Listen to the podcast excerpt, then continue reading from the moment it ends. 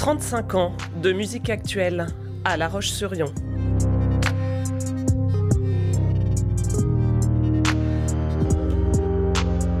Raconte-moi ton fusion.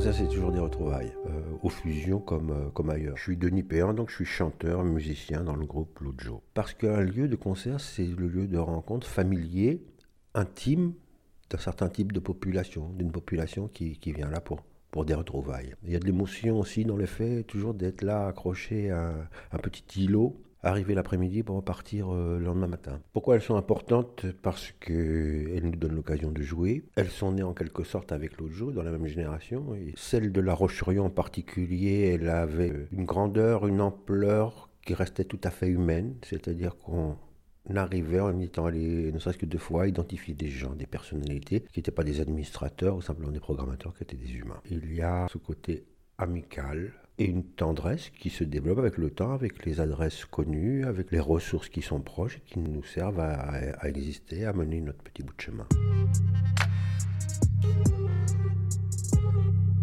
C'est un petit ouvrage qui s'appelle un objet littéraire postal, c'est-à-dire qui se plie de telle façon qu'on peut mettre un timbre, l'adresse de quelqu'un et l'envoyer. Bon, moi je l'ai nommé mes bottes de sept lieux. Et puisqu'on est en Vendée, j'ai un texte sur la Vendée. Pourquoi? Parce que le musicien vendéen Sébastien Bertrand m'a sollicité à un moment donné pour écrire sur son pays d'origine, puisqu'il était un enfant accueilli dans un orphelinat à Beyrouth, et après adopté par des, des, des, des parents vendéens. Donc il m'a fait découvrir non seulement Beyrouth, mais aussi la Vendée.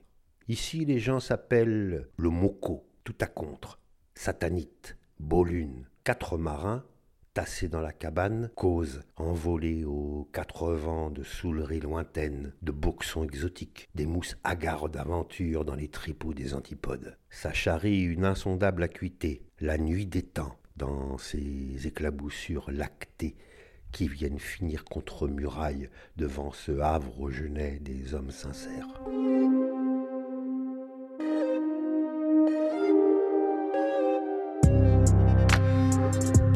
Portrait intime d'une salle mythique. C'était Raconte-moi ton fusion. Une série à retrouver sur fusion.com.